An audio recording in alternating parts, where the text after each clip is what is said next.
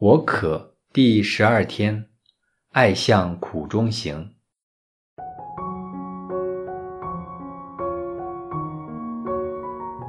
你有没有曾经想过，为什么主耶稣要进入旷野，进食四十天四十夜之久，再受魔鬼的试探呢？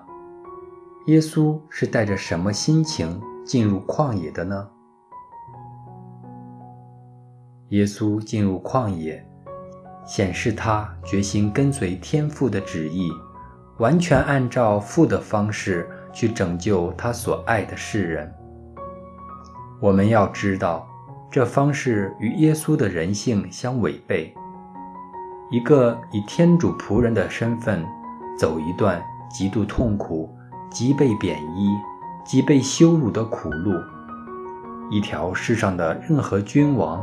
都绝不会自愿选择的道路，这是天主子在没有选择之下的服从吗？是天主子一个愚孝的表现吗？主耶稣基督是天父完美的反应。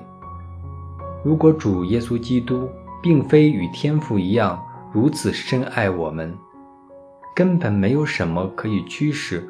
或强迫他做出这样的选择。耶稣所行的每一步都揭示着他的意向及心意。你可曾想象在旷野生活四十天四十夜是怎么样的滋味吗？更何况他选择了完全禁食。作为天主之子，真的有这样的必要吗？当然没有，但这恰恰显露了主耶稣爱的决心。相信你也曾为你所爱的人付出及做出牺牲吧。主耶稣的选择完全显露了天主渴望以人性，并带着人性的软弱去经验人间疾苦。事实上，这根本就是主耶稣降生成人的原因。